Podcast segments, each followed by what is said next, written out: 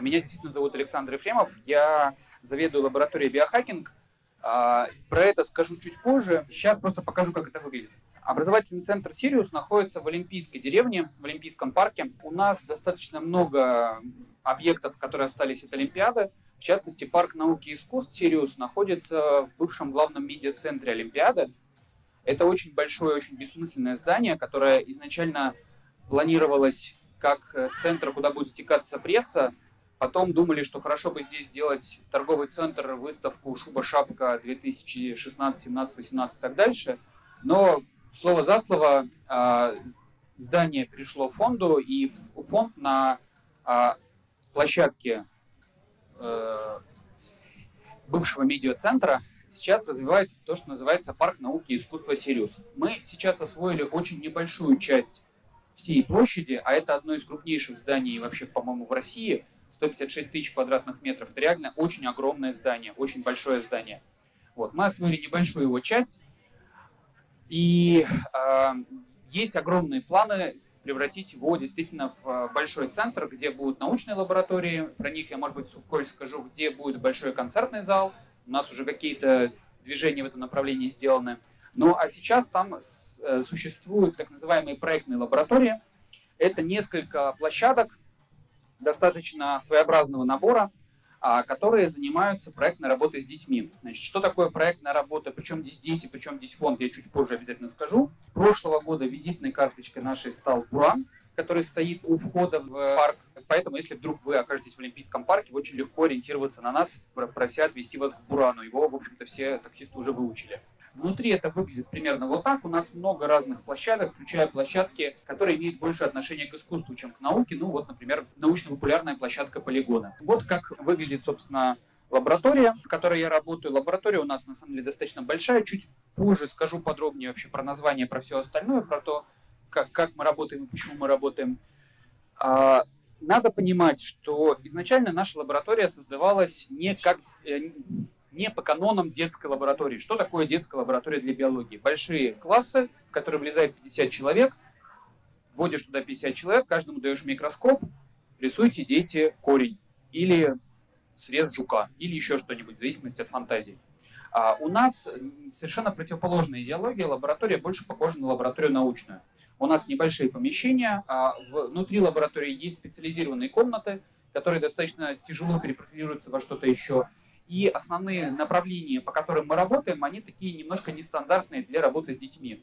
Это, соответственно, микробиология, а, которая, несмотря на то, что формально в школе есть, очень сильно отличается от того, что на самом деле, как реально выглядит микробиологическая наука. Это клеточная биология, а, включая работу с культурами клеток э, животных и человека. И это молекулярная биология, но в первую очередь а, э, различные варианты, связанные с ПЦР, полимеразной цепной реакцией.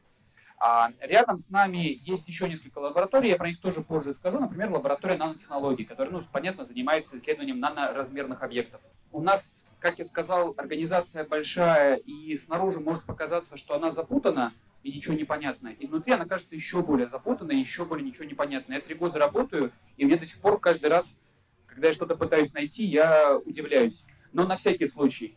А, надо понимать, что а, образовательный центр «Сириус» находится по одному адресу, и там речь идет про программы э, эм, для детей, которые приезжают нам на профильные образовательные программы. То есть э, там, где мы работаем как федеральный образовательный центр, туда, куда приезжают дети со всей России. А парк науки и искусств находится на отдельном сайте, и там как раз есть концертная программа, потому что у нас регулярно проходят концерты, причем такие топовые. А у нас есть различные развлекательные мероприятия, в том числе там, различные научно-популярные форматы, которые мы худо-бедно в Сочи пытаемся развивать. Теперь немножко про название. Я, честно говоря, про это не очень хотел говорить, потом подумал, что все равно же спросят. Лучше сразу обозначить свою позицию. Потом, если захотите, спросите, если захотите, нет. Почему биохакинг? Дело в том, что когда мы эту лабораторию придумывали, это было в 2016 году, биохакинг еще не был таким, как правильно сказать, популярным термином. В первую очередь тогда под биохакингом имелось в виду DIY, ну то, что называется «сделай сам». То есть различные активистские и такие независимые институции, которые во многом занимаются продвижением именно лабораторной науки. Это очень похоже в нашем понимании на проектную деятельность, когда есть какая-то задача, и человек эту задачу в рамках там, открытого пространства, в рамках FabLab, Open Space пытается решить. А, собственно, нам это название понравилось, мы его выбрали и активно используем. А, ну и, соответственно, несмотря на то, что лаборатория у нас укомплектована как хорошая научная, многие научные лаборатории нам завидуют, тем не менее, за счет того, что мы постоянно решаем нестандартные задачи, в том числе там в работе с детьми, нам постоянно приходится изобретать что-то там из подручных средств и палок. Ну вот, например, на фотографии ученики в процессе работы поняли, что нужно проанализировать присутствие в воде ионов, которые тяжело обнаружить теми средствами, которые у нас есть, потому что очень низкая концентрация. И мы придумывали установку для упаривания воды, чтобы повысить концентрацию вот этих вот веществ. Там и были разные варианты сборки, но в итоге это выглядело примерно так. Очень часто, когда вы, собственно, набираете биохакинг, особенно в русскоязычном интернете, особенно ВКонтакте, вы можете найти очень-очень странные вещи. Буквально в прошлом году, как раз, когда я приехал с фестиваля, меня пригласили в один чат, где как бы, ну, разные люди там из разных областей давали свое определение, что такое биохакинг. Вот. Это одно из определений человека, который, ну, в общем, объясняет для себя биохакинг примерно вот так. Если не видно, я могу зачитать, просто в чем проблема, я не очень хочу быть слишком снобом еще больше, чем я есть. Я как бы не против, если человек называет биохакингом то, что ему нравится даже вот так. На мой взгляд, это немножко странно, но если человеку нравится, кто я такой, чтобы ему запрещать? А, занимаюсь исследованием лесбийского материнства в России, работаю в исследовательском проекте про квир-родство, а также буду преподавать эту тему. Я 6 лет вегетарианка, веганила пару лет, сейчас не ем глютен. Увлекаюсь именно едой и биохакингом, связанным с едой и витаминами. На эту тему много читаю. По рецепту э, Поэтому мне импонирует способ хакнуть здоровье. Я также считаю хакингом пранаямы и медитации. Сама занимаюсь чакрами, кундалини-йога и вижу, как, например, садхна может хакнуть реальность. Это тоже биохакинг. Но с чем у меня проблема? Биохакинг в его основе призывает быть продуктивнее, а это очень прокапиталистическое явление. Ну, э, я не против совершенно такого, но это ровно противоположно тому, чем мы занимаемся в лаборатории. Вот. Немножко про то, с чего мы начинали. Вообще изначально лаборатория запускалась именно под программу «Большой вызов», про нее отдельно скажу. Это большая программа для работы с детьми, для проектной работы с детьми. В общем-то, первый год мы фактически просто пытались с помощью скотча, изоленты и хлорки сделать невозможное. В общем, в большинстве у нас получалось. Собственно, вот так выглядела первая версия лаборатории. Просто в неприспособленных для этого помещениях посреди если вам видно, стоит удивленный сотрудник компании Биокат, который пытается понять, как в текущих условиях сделать проект, который они запланировали. В итоге все получилось, но в итоге, но пришлось очень много принимать очень тяжелых решений. Постепенно с помощью инженерных служб мы довели это до какого-то меняемого состояния. Как большое преимущество от того, что мы не просто научная лаборатория, а мы часть большой структуры, и у нас много компетенций, в частности, мы часто привлекаем экспертов из очень разных областей. Ну вот, э, например, э, в прошлом году на фестивале Geek Picnic в Краснодаре был Дмитрий Булатов, это один из ведущих специалистов по Science Art в России.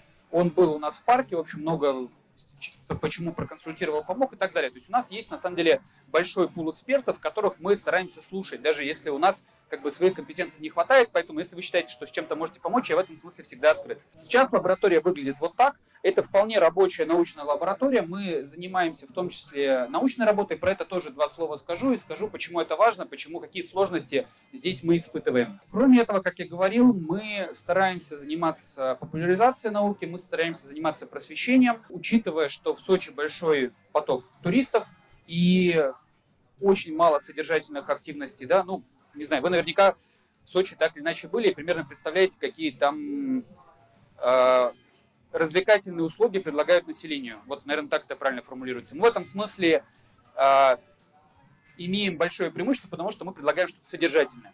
Понятно, что это не то, ради чего мы создавались. Понятно, что это для нас скорее активность э, непрофильная и, ну, не хочу говорить слово благотворительность, скорее, ну, в таком хорошем смысле пафос просвещения и образования и расширение кругозора э, большой, большой, большой аудитории. Потому что на самом деле, э, когда говорят, что фестиваль Гик-пикник, который мы с большим уважением, конкретно Краснодарскому, э, это фестиваль популяризации науки, здесь есть небольшое лукавство, потому что ну, сюда в основном приходят люди, которые уже интересуются наукой. Да, и как бы я ни разу не видел по своему опыту взаимодействия с фестивалем, чтобы приходилось кого-то убеждать в том, что типа, ну, ГМО опасно. Ну, давайте мы вас разубедим. Ну, находится там один человек максимум, и то скорее, который потроллить.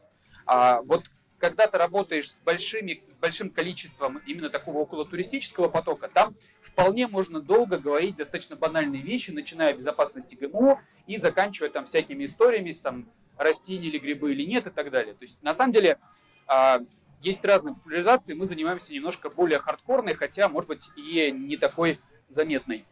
Это я не, совершенно не против фестиваля, я категорически за. Наконец, про содержательную сторону вопроса. Я обещал немножко рассказать про проектную работу со школьниками. И уже непосредственно перед лекцией понял, что я, наверное, буду обращаться к двум аудиториям. Потому что есть люди, которые вообще не слышали, что такое проектная работа и в чем ее преимущество. А, и есть люди, которые знают, что такое проектная работа, и думают, что это такой ужас, что ним никогда нельзя заниматься. Собственно, постараюсь убедить тех и тех, что это на самом деле может быть достаточно интересно. Это проект, это подход с определенными ограничениями, тем не менее без него, а, ну, на мой скромный взгляд, э, систему образования и какое-то разумное а, взаимодействие с детьми не выстроить. Значит, что такое проектный подход? А, традиционно предполагается, что ученики должны пройти какие-то стадии обучения, а, чтобы получить определенные навыки, определенные знания и так далее. Зачем они их получают? Ну, потому что надо. Зачем мы учим стихи Пушкина? Ну, надо же, это же классика. А проектный подход, он заходит немножко с другого конца. Есть проблема, которую надо решить. И давайте мы для решения этой проблемы попробуем освоить какие-то методы, попробуем что-то предложить. Ну, грубо говоря, он очень хорошо работает в инженерном деле. Вот у нас есть фотоаппарат, у этого фотоаппарата не хватает детальки, заказать новую из США долго и дорого, а вот мы, мы попробуем на 3D принтере эту детальку напечатать, подобрать материал, сделать так, чтобы она туда хорошо входила. А в инженерном деле все работает хорошо. Как только мы доходим до естественных наук, начинаются большие сложности, но я постараюсь про них рассказать. А, значит, зачем это нужно? Ну, во-первых, как это ни странно, это пользуется большой поддержкой, в том числе разных государственных структур. А, и более того, если вы когда-нибудь сталкивались э, с школьным образованием, то, наверное, знаете, что проектную деятельность от школьников сейчас все активно ждут. А, и здесь есть теза и антитеза. Сразу какие минусы это несет. Это приводит к тому, что проектной работой с детьми занимаются те же люди, которые занимаются преподаванием. Вполне вероятно, что как школьные учителя они работают вполне хорошо. Но проектная работа – это немножко другая специфика, и из этого возникает бесконечное количество а, достаточно непонятных и бессмысленных проектов. Ну, классика жанра, я про них вчера уже упоминал, это называемый смывы с рук. А, это когда берут школьников, а дальше эти школьники смывают а, с поверхности разных микроорганизмов, выращивают их и делают какие-то выводы. В принципе, это симпатично и интересно, и легко сделать, легко получить какой-то результат. Сложность начинается в том, что если это применять к этому какие-то критерии полезности, научности или еще чего-то, то эти критерии, как правило, подход не проходит. Потому что контроль они не выполняют, а выводы делают очень странные. Ну вот мне столкнулся с работой детей, которые а, ставили, они водили их в нестерильных условиях, чашки со средой, дальше ставили их в многоквартирном доме, и делали выводы, где грибков больше, на верхних этажах или на нижних. С одной стороны, понятная задача, с одной стороны, интересная, в принципе, проблема, но решают они их очень плохо. И я понимаю, что это дети, понимаю, что они всего лишь дети, но тем не менее, если преподаватель, который занимается проектной работой, не приобретает дополнительных компетенций, скажем так, это может привести к не очень хорошим результатам. Второе большое преимущество, зачем проектный подход нужен. Но это весело. Ну, весело для детей, весело для преподавателя. Ты делаешь не один и тот же практикум, да, там определение, не знаю, буферной емкости лимонада. Ну, это интересная задача, да, как бы ее интересно делать с детьми. Но э, делать ее из раза в раз, это немножко не весело. Проектный подход позволяет за счет того, что он э, вариабельный, решать какие-то свои задачи, решать какие-то свои интересы, ну и вовлекать в это детей. Да? Понятно, что проще работать с детьми, когда ты делаешь что-то, что тебе самому интересно. Вот. А, ну и, соответственно, антитеза к этому, что, как правило, если ты берешь сложные задачи, которые ты сам не знаешь, как решить, есть вероятность, что ничего не получится. А, я сам столкнулся с этой проблемой. Я хотел за три занятия отработать одну методику. А, ничего не получилось. В итоге эту методику за два с половиной месяца два кандидата наук отрабатывали по несколько часов в неделю и отработали только через два с половиной месяца. Вот, поэтому иногда тебе кажется, что задача легкая, и ты просто не можешь ее оценить из-за того, что но она не легкая ни разу. Третье, важность этого метода, что мы работаем с реальными задачами. Когда есть реальная задача, соответственно, есть не то чтобы заказчик, есть человек, которому, который заинтересован в решении этой задачи, который может помочь, который может проконсультировать, который может быть центром сборки для решения этой задачи. Здесь другая история. Как только мы делаем это все в потоке, как только мы делаем какую-то массовую деятельность, связанную с проектной работой, многие эти задачи начинают высасываться из пальцев. А давайте мы сейчас попробуем разработать систему для определения предрасположенности к спорту. Зачем? Как мы будем разрабатывать? Зачем это вообще нужно? Непонятно. Но тем не менее, такие проекты есть, как с ними работать, отдельная история. Может быть, два слова про. Специфика проектного подхода, она прямо вытекает из того, о чем я говорил. Во-первых, это, как правило, командная работа. Это и плюс, и минус. Если вы работаете с группой детей, ну, в любом случае, вы, как всегда, преподаватель редко работает индивидуально, всегда есть какая-то группа. Если класс, грубо говоря, 20 человек, он плюс-минус обезличен. Как только ты работаешь в команде человек 5, становится очень важным каждый член команды. И тебе приходится думать не только про то, что ты делаешь, но и про то, как себя чувствует каждый участник, нет ли между ними конфликтов, как их вовлечь. У всех разные темпераменты. Это большая задача, в том числе связанная с командой работы. И здесь немножко другие критерии к преподавателю – то есть не просто увлечь ребенка, он сам доделает сам дальше, да, а попытаться выстроить между ними отношения, попытаться учесть э, интересы каждого члена команды. На самом деле задача не самая очевидная, и, ну, то есть я не знаю, как ее решать, признаюсь. А если вы знаете, что такое зуны, значит, э, у вас были курсы э, педагогики, с чем я не знаю, поздравлять или сочувствовать, но скорее сочувствую. А, часто э, все это строилось на зунах. Ну, те, те, кто не посвящен, зун это знание, умения, навыки. Это то, что человек должен получить во время образования. На самом деле сейчас зуны, от зунов переходим к компетенциям. Это и на уровне всяких министерских программ, это и на уровне реальной работы с детьми. Что такое компетенция? Это э, определенные навыки, определенная экспертность ребенка в данной области. Вот. И э, проектный подход в это очень хорошо попадает. Но, грубо говоря, для решения задачи тебе не важно знать всю биологию, тебе не важно знать, сколько лапок у тараканов, если ты решаешь задачу по а, определению присутствия патогенов. Ну, потому что тараканы это не то, что ты определяешь. А третье, это на самом деле тоже важно, у тебя теоретически всегда где-то должен быть заказчик. То есть человек, ради которого э, это работает, это может быть преподаватель, это может быть кто-то еще, но всегда есть кто-то, кто может понять, тебе подсказать, правильно ты делаешь или нет, правильно идет работа или нет. И, наконец, самое важное – это вариабельность. В зависимости от интересов детей, в зависимости от того, как эта, кома- как эта работа идет, всегда можно что-то поменять. Здесь есть и плюсы, и минусы, про них чуть позже скажу. Приведу примеры нескольких проектных работ, которые мы осуществляли вот в этом году. Выборка достаточно субъективная. Я не хочу сказать, что эти работы там лучше или хуже остальных. Просто, на мой взгляд, они как бы интересные, они достаточно хорошо показывают, чего можно достичь, имея определенные установки, имея определенную ресурсную базу. Надо понимать, что эти проекты, э, то есть я здесь выступаю как э, руководитель площадки, принимаю в них участие постольку поскольку, но они осуществляются приглашенными преподавателями под их задачи.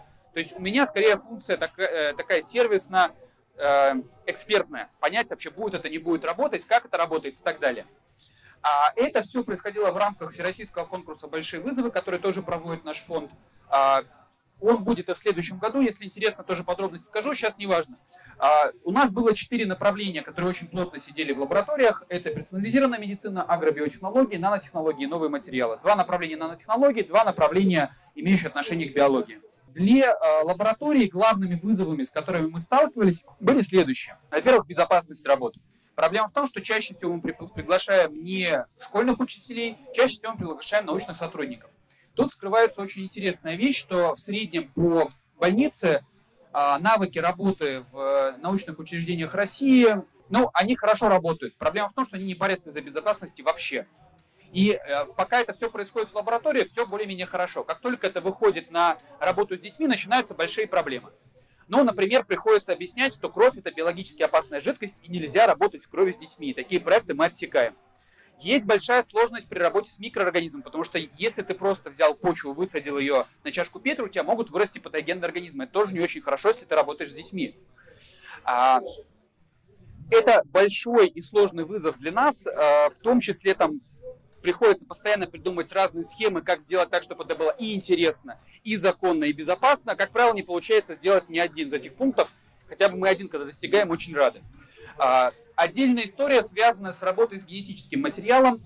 а, мало кто в курсе про то, что существуют определенные правила работы с генетическим материалом совершеннолетних несовершеннолетних. Вы не можете просто пройти по аудитории, собрать со всех генетический материал, дальше его анализировать. Вы должны получить информированное согласие, объяснить, что это за исследование, как оно будет вестись, и получить согласие этического комитета. Это не так просто. Сейчас мы наконец-то можем делать.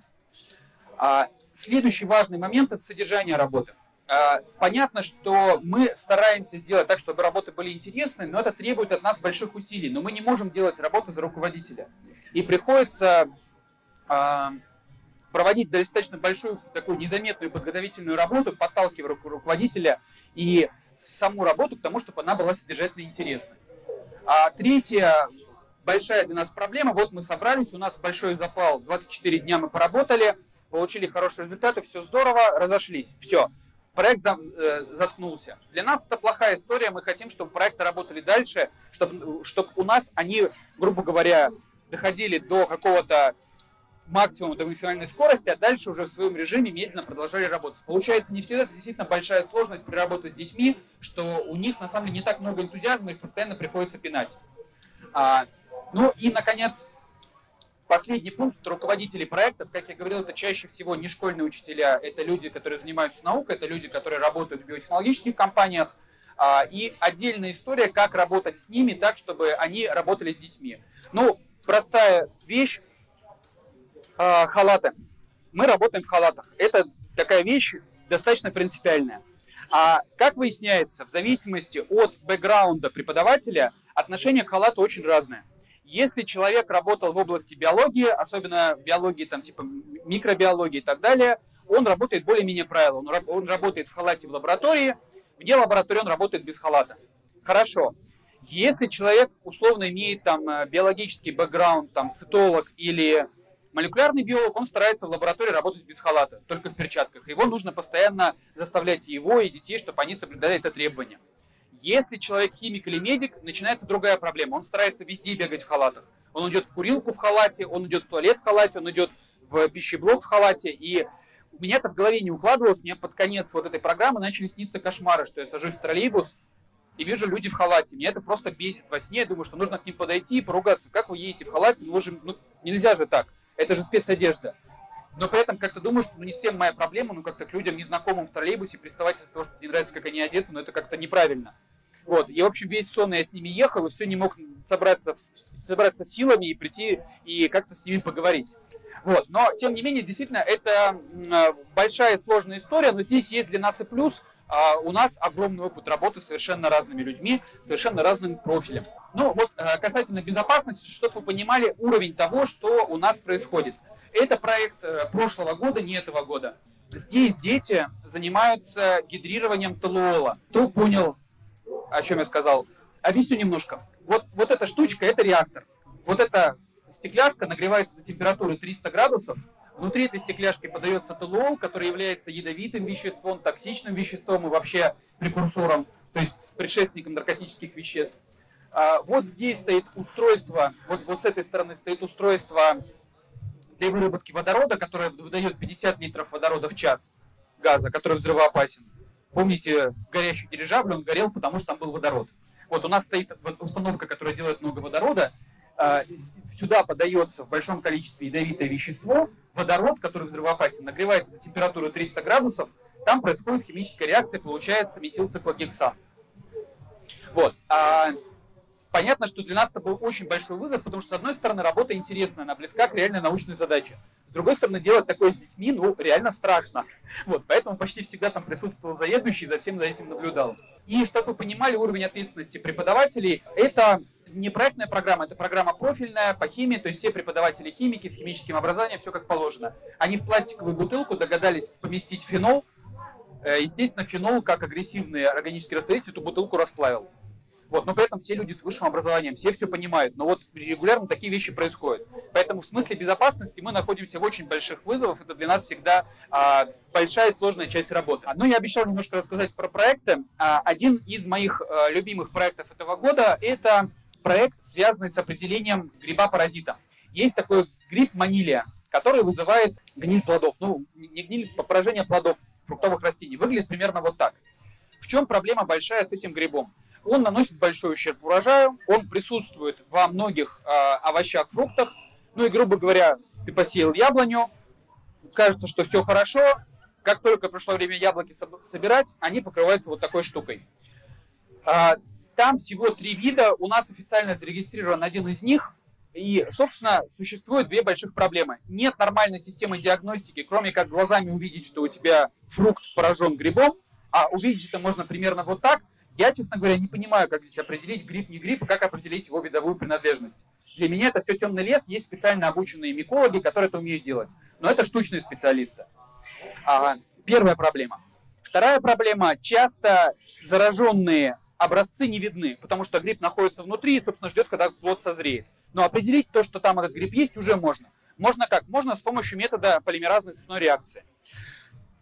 Соответственно, руководитель из Новосибирска разработал тест-систему. То есть он подготовил все а, для того, чтобы можно было это проверить. Они приехали к нам, а, вместе с местными не набрали образцов, соответственно, эту тест-систему протестировали, показали, э, провели тесты а, своим методом провели э, тесты с помощью специального человека, который эту диагностику делает, то есть фитопатолога. Оказалось, что все хорошо совпадает, оказалось, что все отлично работает, тест-система оказалась рабочей, удачный, хорошо завершившийся проект. В итоге, по результатам этой работы, сейчас пишется научная статья.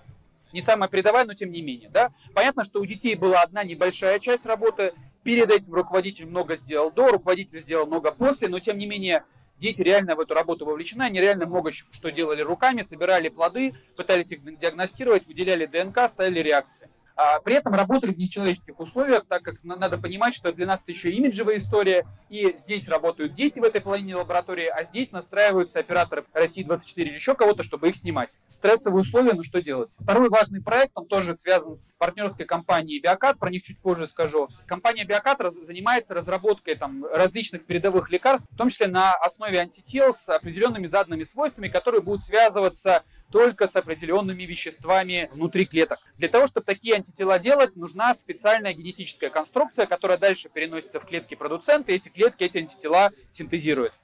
А у компании есть задача сделать это производство быстрее, дешевле и эффективнее. Своих собственных усилий у компании не то что не хватает, немножко не до этого много других задач. Они выделяют небольшую подзадачу для детей, проверить, будут ли работать такие вектора экспрессии лучше или такие. Собственно, за эту смену дети это все проверяют, причем у них вполне есть годный план работ, где расписано все буквально по неделям. На выходе получается очень хороший результат, то есть, с одной стороны, очень прикладной, тем не менее, это то, что действительно будет использоваться в компании. Для нас это всегда большой плюс. Следующая задача уже чисто научная. Есть э, научная группа, которая работает в Калтехе, с которой мы достаточно плотно работаем, по определению различных факторов, влияющих на обучение и на другие параметры у мышей. В Скалтехе начинается эксперимент, там готовятся мыши, они проходят обучение, дальше мыши забиваются, и к нам приезжают уже в виде готовых препаратов. У нас, соответственно, идет большая работа, связанная с оценкой различных факторов, которые могут меняться у мыши в зависимости от обучения. Было даже два проекта на этот счет. Один из руководителей здесь тоже присутствует, не буду заходить. Но там были получены данные, которых просто до этого, ну, по крайней мере, в литературе нигде нет.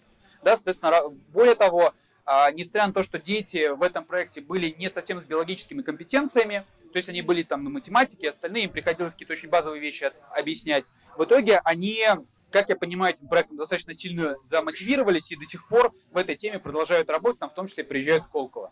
Понятно, что помимо проектов, э, связанных с такой сложной работой научной, да, есть проекты более-менее обучающие, когда там вместе с детьми делается кусок диссертации, который уже, в принципе, сделан, но фактически повторяется на нашей площадке. Это тоже интересно, потому что, сами понимаете, кусок диссертации э, аспиранта Скалтеха – это штука достаточно сложная и совсем не похожа на то, что бывает у детей в школе. Естественно, мы не можем решать эти задачи без большого количества партнеров. Я буквально вскользь их уже упоминал. Здесь важно что? Важно, что у нас партнеры есть и федеральные, и локальные.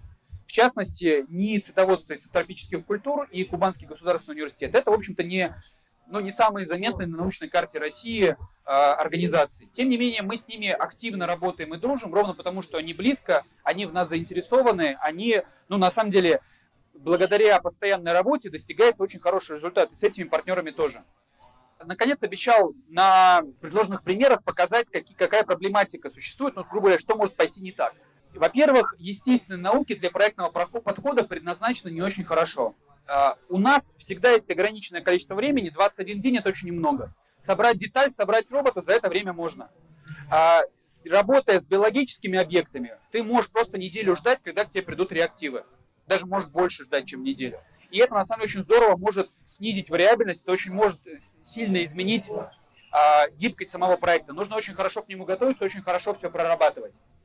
А, второе. Очень часто результат проектной работы детей инженерных и детей, которые занимаются естественными науками, очень сильно отличается. Ну, классно же, ребенок робота собрал, робот ходит, ура! А, а здесь ребенок сделал тест-систему. А что это такое? Это пробирочка. Ну, классно, но робот же, вот он ходит, а что там в пробирочке-то, неинтересно. И, к сожалению, здесь мы на вся, всяких э, фестивалях смотримся, конечно, менее выигрышно, что расстраивает. А вторая большая проблема – это полное несоответствие того, что есть в школьной программе, тому, чем мы занимаемся. В школьной программе упор делается на естественную биологию. Давайте там соберем растения, посмотрим, давайте немножко на животных посмотрим, вот клетка и так далее. Понятно, что мы говорим только про часть того, что есть в программе, при этом говорим на достаточно большом уровне. И очень много времени, к сожалению, приходится убивать на то, чтобы какие-то базовые вещи до детей донести, подвести их до определенного уровня. А для меня самая большая проблема под номером три. Я не понимаю эффективность нашей работы. Вот то, что мы делаем. Мне кажется, что мы это делаем хорошо. Но каких-то объективных критериев, что мы делаем это хорошо, плохо, какой-то имеет положительный импакт на образование или нет, у меня нет. И меня это очень сильно расстраивает. Но здесь и, видимо, должно пройти гораздо больше времени, чтобы мы понимали, что да, это какой-то эффект дало. Ну, как и все в образовании, к сожалению. Вот. Ну и, наконец, самая большая проблема – это плохо масштабируется. То есть, грубо говоря, с каждым проектом, с каждым руководителем проекта, с каждым вот этой командой нам приходится выстраивать отношения заново, нам приходится индивидуально подбираться под них. Сделать это уровня, там, не знаю, всероссийской лабораторной, это тяжело, это очень тяжело унифицировать. К сожалению, это сильно снижает э, масштабируемость всей истории. И, грубо говоря, там я не до конца понимаю, что нужно сделать для того, чтобы сделать, там, не знаю, такую же проектную работу там, в, в рамках Краснодара. То есть я примерно понимаю, к каким людям в Краснодаре обратиться и как это выстраивать, но как это сделать системно уже сложнее. Обещал немножко рассказать про то, что у нас появилась научная работа в лаборатории. Мне кажется, это очень важно, когда лаборатория это не просто, грубо говоря, ресурсный центр, в который мы приходим, а там есть какая-то своя понятная научная повестка. У нас она тоже выстроена с помощью партнеров. Это не цветоводство субтропических культур. Мы, как ни странно, занимаемся чаем. Ну, потому что мы находимся в единственном месте в России, где чай растет. Краснодарский край. Ну, еще Адыгея, но ладно. Условно, Краснодарский край. А в районе Сочи находится несколько чайных плантаций, которые одни из самых низкоэффективных в мире. И, собственно, есть два хороших пути решения этой проблемы.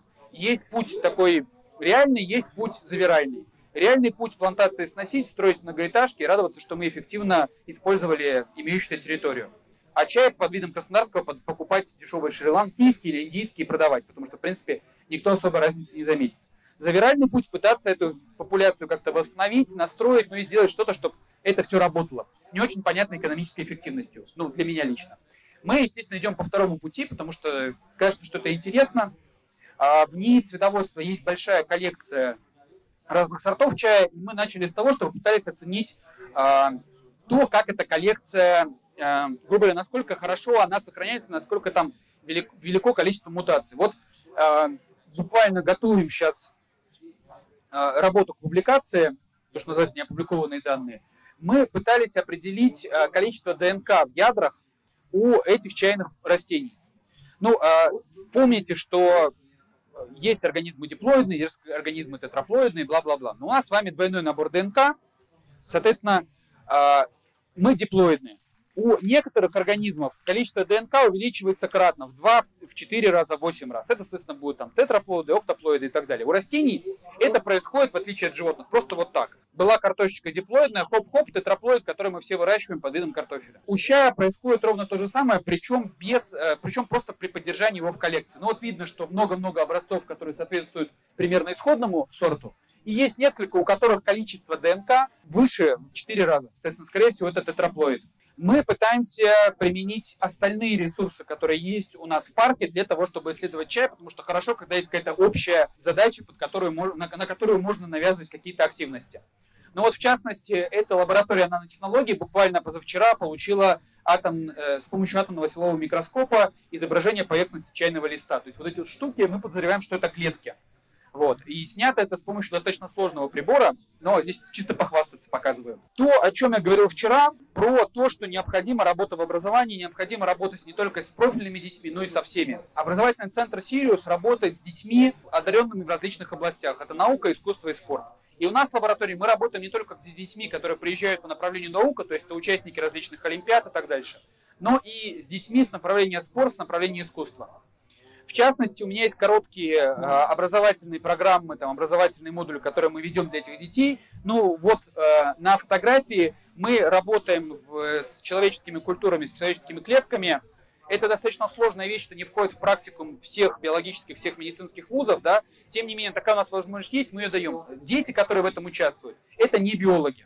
Это математики, это литераторы, это хореографы но которым это интересно. Почему бы не попробовать себя в лаборатории, если такая возможность есть? Естественно, мы при этом стараемся быть не то чтобы максимально серьезным, позволяем себе многое, но это же не учебный процесс, это как бы возможность для детей что-то попробовать новое. Соответственно, несмотря на то, что здесь для меня очень много непонятных вещей в самом проектном подходе, я обещал рассказать, почему это так классно, в итоге задаю вопросы, что может быть все не так классно. Здесь действительно непонятно, непонятен результат. Непонятно, как оценить, хорошо это или плохо. Здесь можно доверяться только, в общем, своим каким-то и своей интуицией, своим чувством. Кажется, что это интересно, кажется, что это более перспективно для работы с детьми, чем такой стандартный трек образования, типа вот знания, умения, навыки, иди учи биологию, потом иди практикум делай, а потом уже будет какая-то научная работа. С одной стороны. С другой стороны, это, понятно, не может быть панацеей. Более того, а, как кажется, нет ничего более страшного, чем когда не очень умные люди делают что-то на полном серьезе. Ну, помните известную задачу про дурака, который Богу молился. Вот я боюсь, что проектный подход имеет очень большой в этом риск, но здесь есть только один способ делать это хорошо. Вот. А если есть какие-то вопросы, ну, готов на них ответить. Спасибо большое.